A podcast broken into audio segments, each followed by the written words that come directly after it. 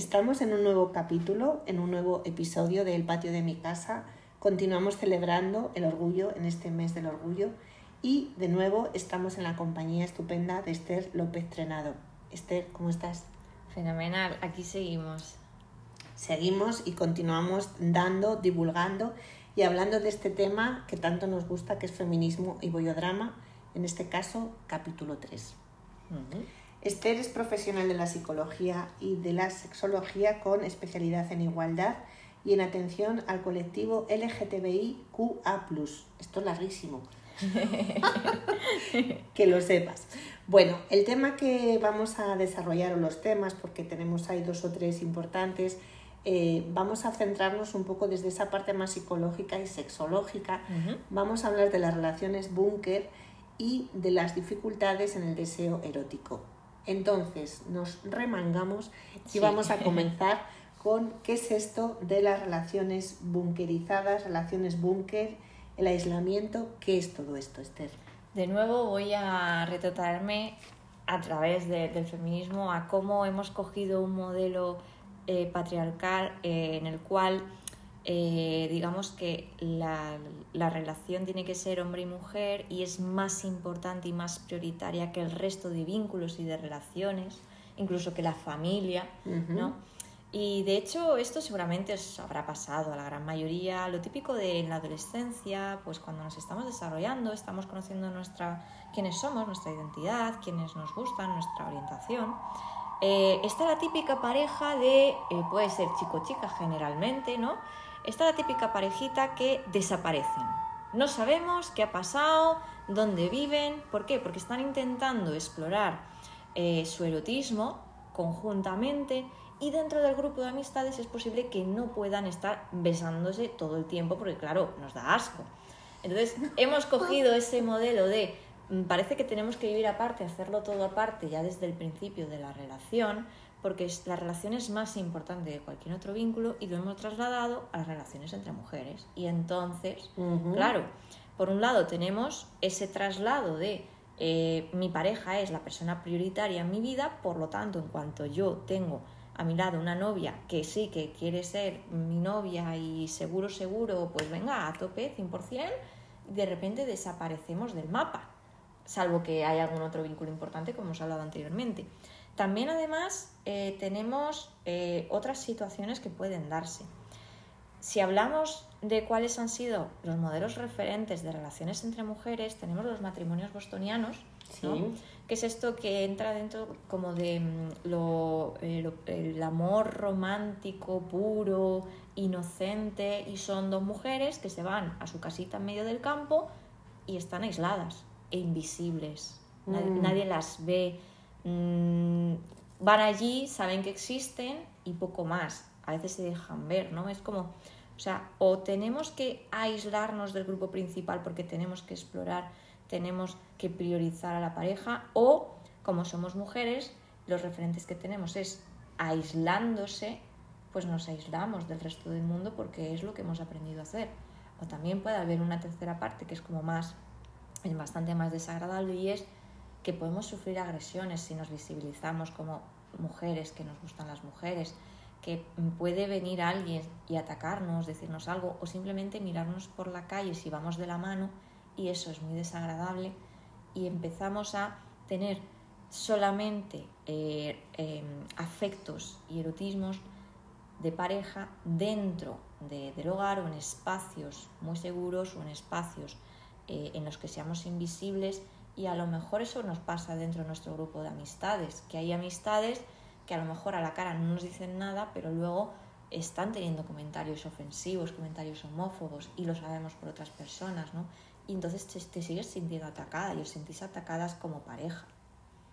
Vale, de alguna forma esa ese uso del espacio privado o ese o ese presentarnos ¿no? como pareja en el espacio público, lo vamos a hablar, si te parece, un poquito más adelante, aunque ya vas adelantando que a veces hay ese miedo ¿no? al daño, porque realmente hay veces que se produce ¿no? esa agresión, pero vamos a ver que va a haber otros motivos por los que a lo mejor nos va a costar presentarnos como pareja ¿no? a nivel público, incluso expresar ese afecto o, ese cariño o ese deseo delante de, de las demás personas.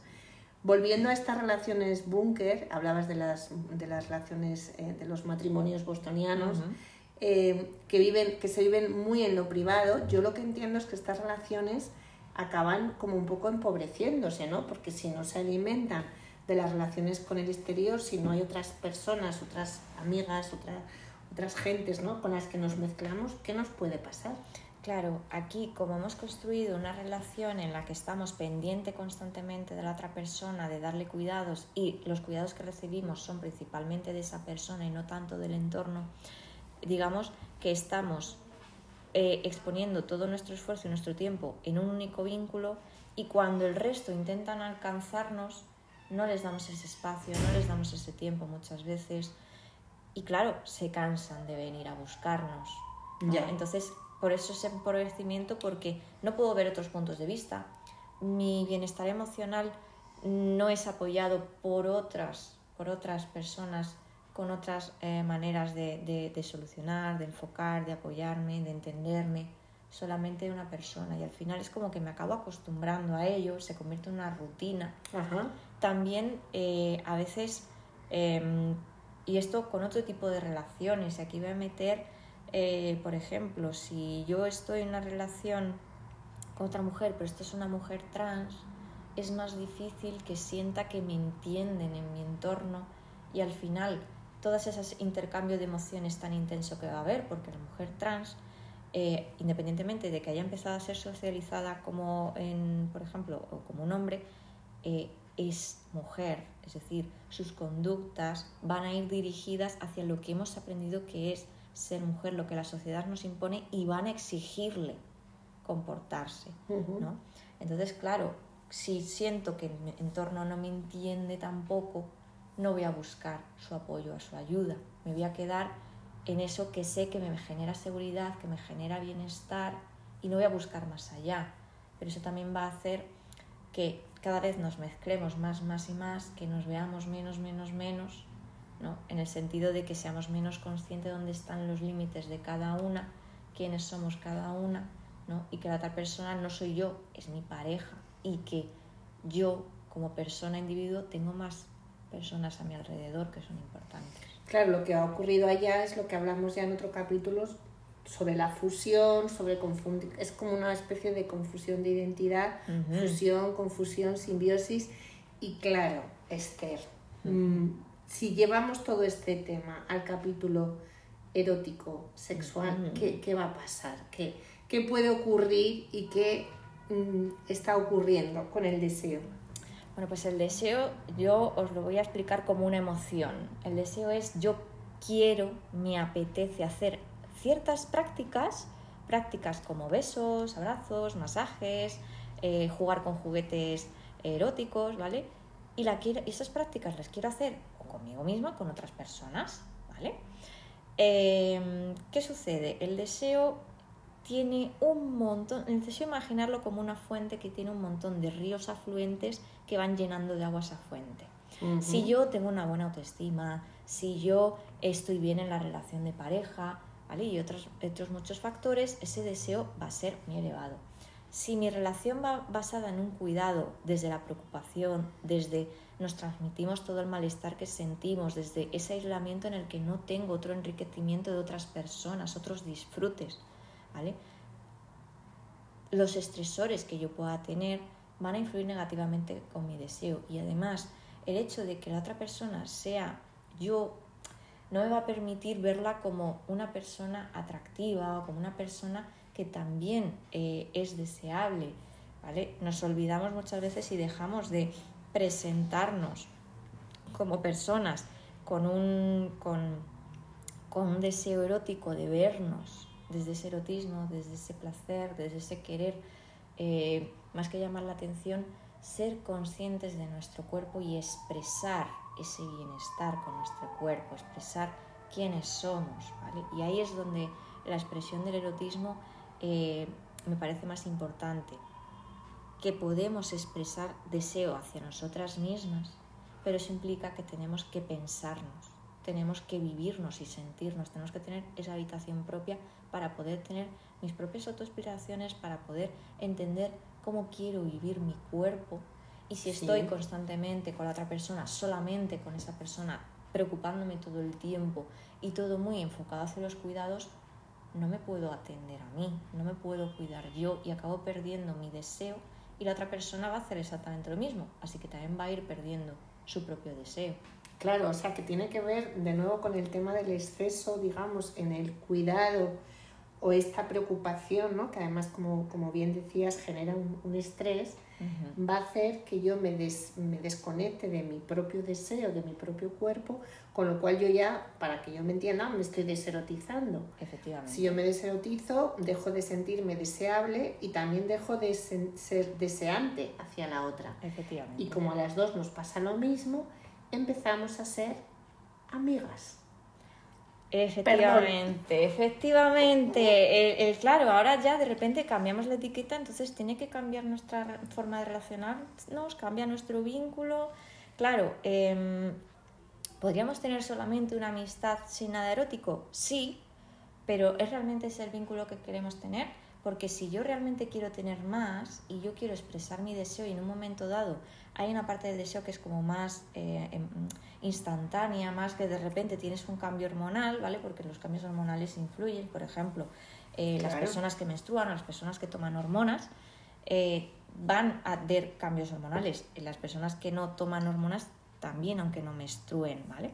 Entonces, todas las personas tenemos cambios hormonales que nos van a influir y en algunos de ellos vamos a sentir un subidón de deseo. Ese día que te despiertas con un montón de ganas, por lo que sea o porque de repente pues has leído un libro erótico o has visto no sé qué y eso activa tu deseo y no te das cuenta y claro, llegas y dices que quiero compartir este deseo con mi pareja, pero es que ¿cómo lo hacemos? Porque ahora es que tenemos una relación como si fuésemos amigas, ¿vale? Entonces es bastante difícil el ver cómo lo enfocamos porque claro, y si le digo esto se va a pensar que no sé qué, que es que mm, un montón de líos. O sea, me preocupo primero por si le va a parecer bien que yo tenga deseo, que preocuparme porque a lo mejor me puedo autosatisfacer o simplemente expresar que me gustaría retomar este tipo de prácticas.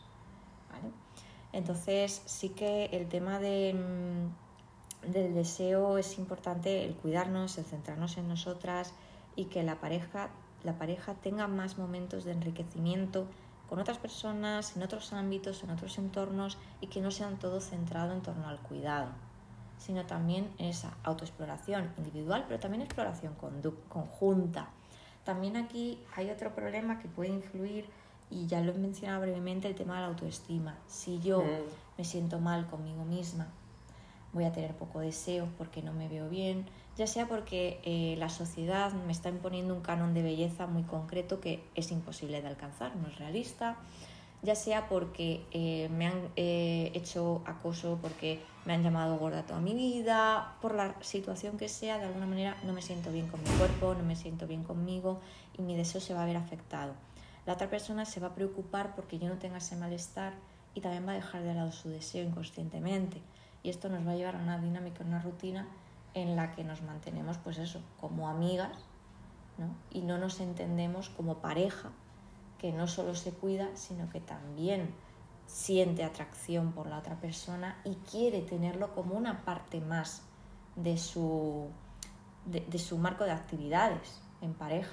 Claro, es necesario, es importante. Eh, me estaba viniendo que a veces por lo que, por lo que dices, por intentar evitar una, incomodidad o un, problema a la otra, podemos dejar de, o sea, podemos anular nuestro propio deseo. Efectivamente. Es lo que estás diciendo, ¿no? Y además no es raro que siendo mujeres, si hemos tenido todas las mujeres esa presión social, ya sea incluso mujeres que transicionan, es decir, eh, mujeres trans, van a tener muchísima presión por tener cierto perfil femenino, cierto peso, cierta figura, el pelo de cierta manera, aunque ahora haya mucha más variabilidad, se nos va a llevar siempre a cierta perfección, tienes que ir al gym, hacer un montón de cosas, ¿no? Entonces, eso va a influir en nuestra autoestima negativamente si no alcanzamos esa perfección. Somos dos mujeres que tenemos todo ese aprendizaje detrás, a veces va a haber días en que me veo gorda, porque se me ha hinchado la tripa, o va a haber días que recuerdo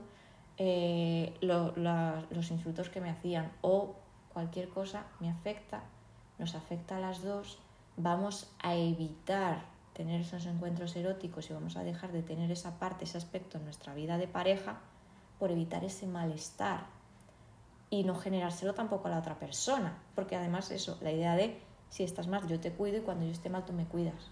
Ya, de nuevo, el, de nuevo entramos en el bucle de cuidados. A ver, yo entiendo que la, la pauta no es descuidarnos, ¿no? No, no va desde irnos al otro, al otro extremo, pero lo que me llega todo el rato es como un exceso que no sé si esto sonará mejor o peor, pero como si hubiera un exceso de cuidado, un exceso de preocupación. Puede ser. Efectivamente, ese eh, siempre es hacia afuera, además, no es hacia adentro. En ese exceso de cuidado y de preocupación que hemos aprendido que tenemos que hacer para cumplir nuestro papel como mujeres en sociedad, como buenas mujeres, ¿vale? Tenemos que estar constantemente cuidando todo el tiempo, en todos los contextos, en todos los entornos. Pero ¿quién me cuida a mí? Yo tendría que ser la primera persona capaz de cuidarme, autónoma e independiente y además permitir que otras personas me cuiden de una manera sana, que no asuman toda mi carga emocional que no asuman todo ese, ese malestar, por ejemplo, en esta, en esta situación. Entonces sería por eso ese espacio individual en el que yo aprendo a querer mi cuerpo, aprendo a conocerlo, aprendo a cuidarme y también cuando me siento preparada y la otra persona se siente preparada, empezamos a compartir, a volver a descubrirnos, volver a jugar, a reconocernos quiénes somos. Y así poco a poco podemos volver a fomentar un deseo, una atracción que nos lleven a las prácticas que nos apetezcan. Porque podemos tener todas las prácticas que queramos y nos apetezcan. No tiene que ser de nuevo un sistema de objetivo conseguir cinco orgasmos porque hay que ser una mujer multiorgásmica moderna, ¿vale? Sino disfrutar, de la presencia de la otra persona, de ese estado de comunicación con los cuerpos y ese momento de intimidad que quieres tener con esa persona y no con otras, que lo tienes específicamente con tu, en tu relación de pareja, que podría estar, si hablamos de otros tipos de relaciones, con otras personas, en este caso, por ejemplo, hablamos de algo más de estilo monógamo, pero podría abrirse a, otras, a otros estilos. La idea básica, entiendo, es habitar nuestro cuerpo, conectar con nosotras mismas y esto que parece que está como tan, ¿no? tan ya repetido del autocuidado, pero es que realmente si ese cuidado, lo que entiendo es esa atención, no la ponemos en nosotras y no nos priorizamos a nosotras mismas, estamos esperando que lo haga la otra, o estamos esperando que nos cuide la otra, o nos dedicamos a, a, cuidar o priorizar a la otra y me parece que es un camino equivocado. Por otro lado, quiero decir que a veces esto de priorizarnos o de, de, dedicarnos a nosotras suena egoísta. Dices, no, no, yo no voy a ser tan egoísta. Pero igual es que este egoísmo es el que hablamos como egoísmo sano.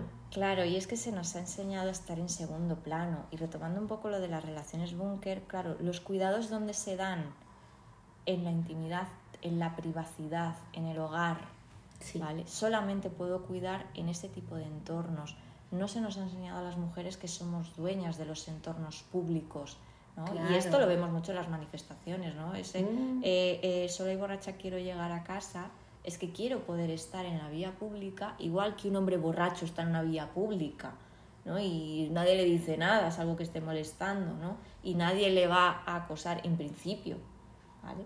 Pues eso mismo queremos las mujeres. Y dentro de las relaciones entre mujeres, sería deseable que pudiéramos tener ese derecho a expresarnos fuera y a que nuestra vida de pareja vaya más allá de los cuidados, vaya todo eh, ese disfrute de, la pareja a otros muchos entornos, que podamos compartir con otras relaciones, con otros vínculos, ¿no? que podamos expresarnos, eso tendría que ser un derecho que tengamos en, las relaciones. Entonces, claro, es tan importante que podamos salir afuera, salir de ese, de ese entorno privado, que tengamos ese derecho a estar en primer plano nosotras, en vez de verlo como algo egoísta, como algo malo que nos han demonizado, verlo como un derecho más que tenemos, igual que tienen los hombres, y un derecho que tenemos todas las personas, de estar no solo en lo privado, sino en lo público, de cuidarnos primero y luego cuidar si tenemos energía y tiempo después.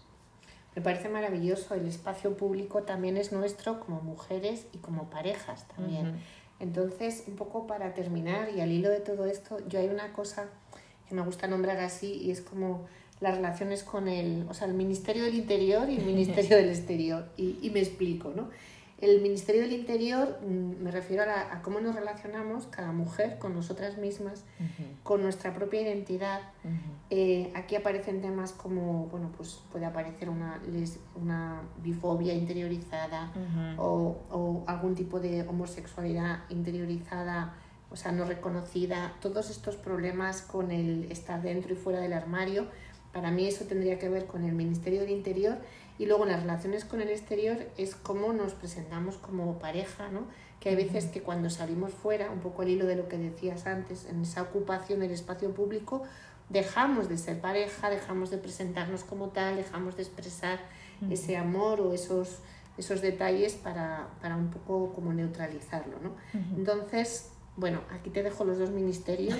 ¿Qué, qué, te, qué propones que, que, hagamos con ellos? Claro, con respecto al Ministerio del Interior, eh, lo primero de todo es, si hablamos del armario, eh, estar armarizadas es, un, es, una protección. ¿vale? El armario al final es un concepto que nos habla de no puedo expresar abiertamente mis vivencias, mm, mi orientación del deseo o mi identidad, porque sé que voy a sufrir algún tipo de, rechazo, de acoso, lo que sea del exterior. Entonces, primero todo tenemos derecho a estar armarizadas, pero si yo quiero vivir plenamente mi vida, mi, mi, desarrollo sexual, voy a necesitar en algún momento dado poder salir en algún espacio seguro con alguna persona que me dé confianza, salir de ese armario, reconocer que me gustan mm, los hombres, las mujeres y personas de cualquier género, que me gustan como mujer solamente las mujeres, que a lo mejor soy una mujer trans a la que le gustan las mujeres y entonces también tengo derecho a estar en espacios de, mujeres, o que soy una persona no binaria, pero me, eh, eh, me relaciono más con lo femenino y me vinculo más con lo femenino a nivel de identidad y también tengo espacio ahí. ¿no? Entonces, claro, ahí puede haber a nivel interior eh, muchos miedos y eso es todas las fobias interiorizadas, ¿no? Todos esos miedos de qué va a pasar si yo hablo y eso me limita en mi propio desarrollo y mis relaciones, porque a lo mejor no voy a intentar tener relaciones cuando los comienzos pues mm, va, a ser, algo como todo muy patoso, muy con muchos, con muchos fallos, con mucha vergüenza, mucha culpa, mucha cantidad de emociones muy intensas, muy desagradables.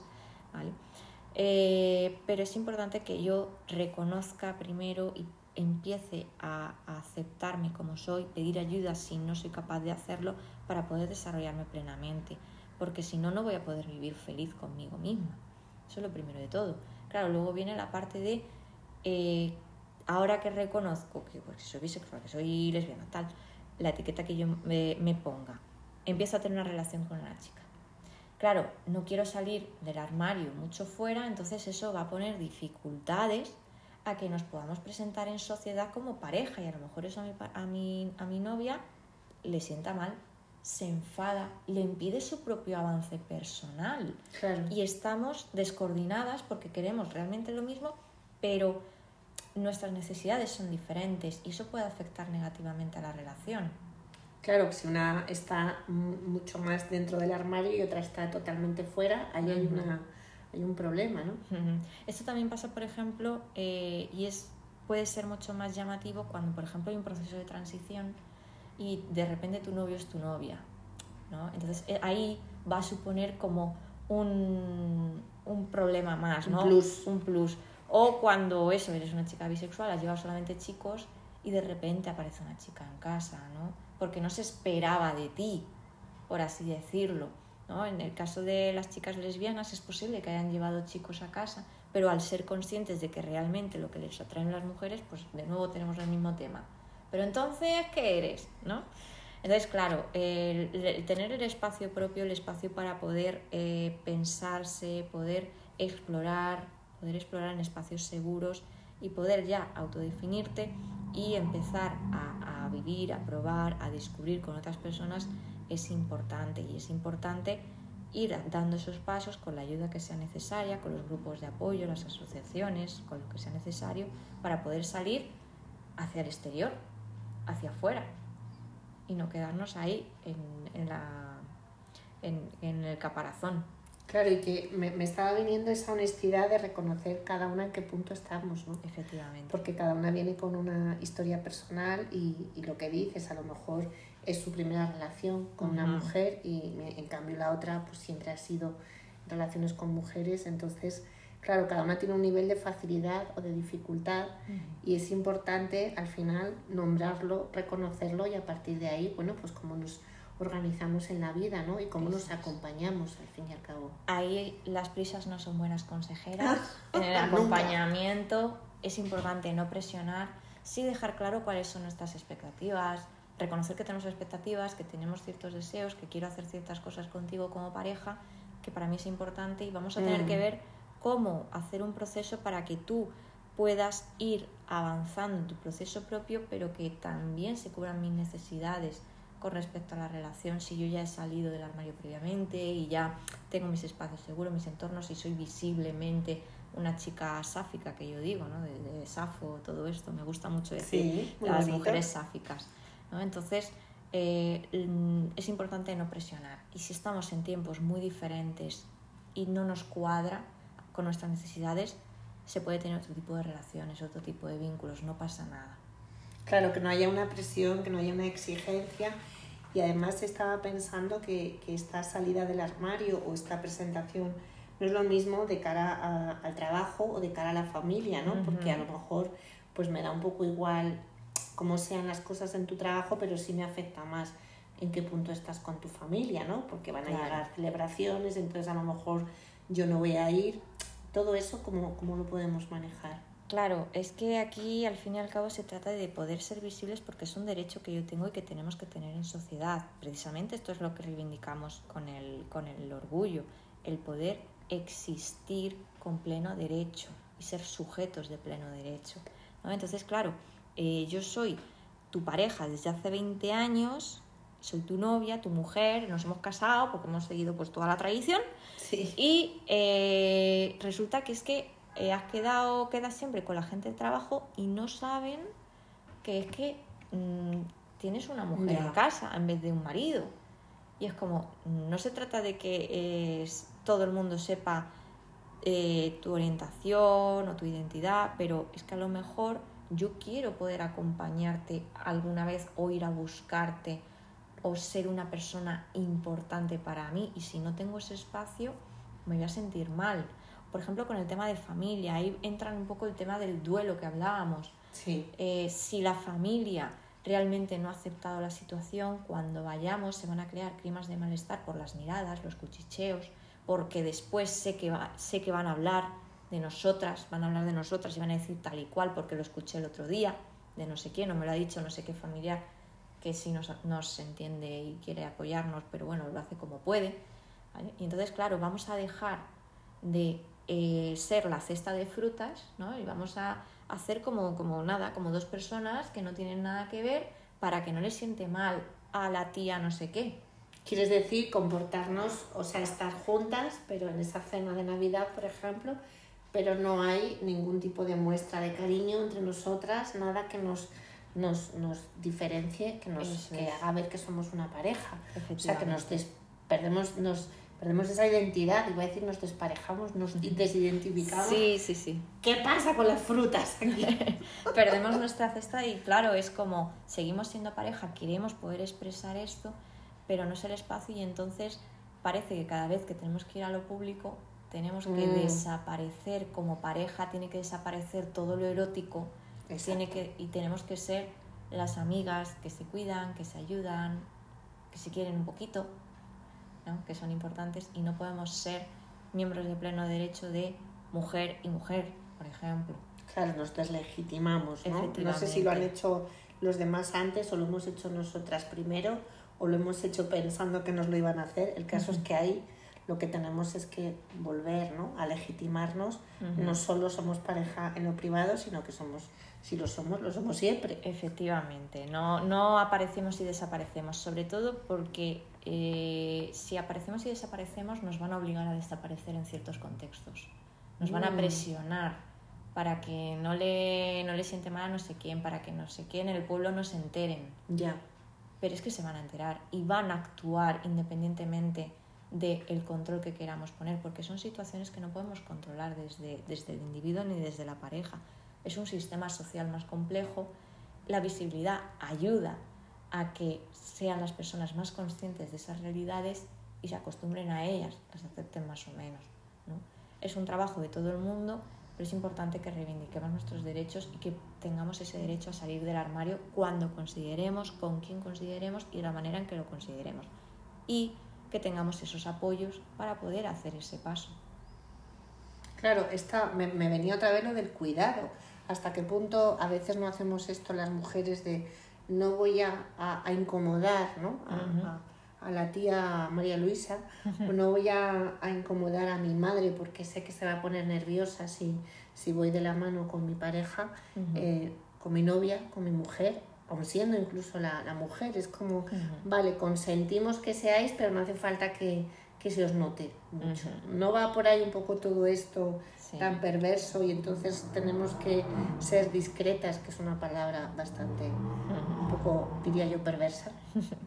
Totalmente, totalmente de acuerdo con, con lo, que estás, eh, con lo que estás diciendo, ¿no? Esos cuidados de eh, no molestar, de que la familia es como muy importante, de que al final parece que mi vínculo, mi interés en otra mujer es algo secundario o es una fase o algo así. Y entonces, claro, no puedo dañar mi vínculo familiar, porque entonces, si pierdo a mi pareja, pierdo todo, porque ya perdí a mi familia. ¿no? Entonces, por eso muchas veces con esos miedos a, a las agresiones o al hecho de perder todos los vínculos y quedarnos aisladas, no expresamos quiénes somos y eso nos afecta negativamente en nuestra autoestima, nuestro bienestar psicológico y nuestra calidad de vida.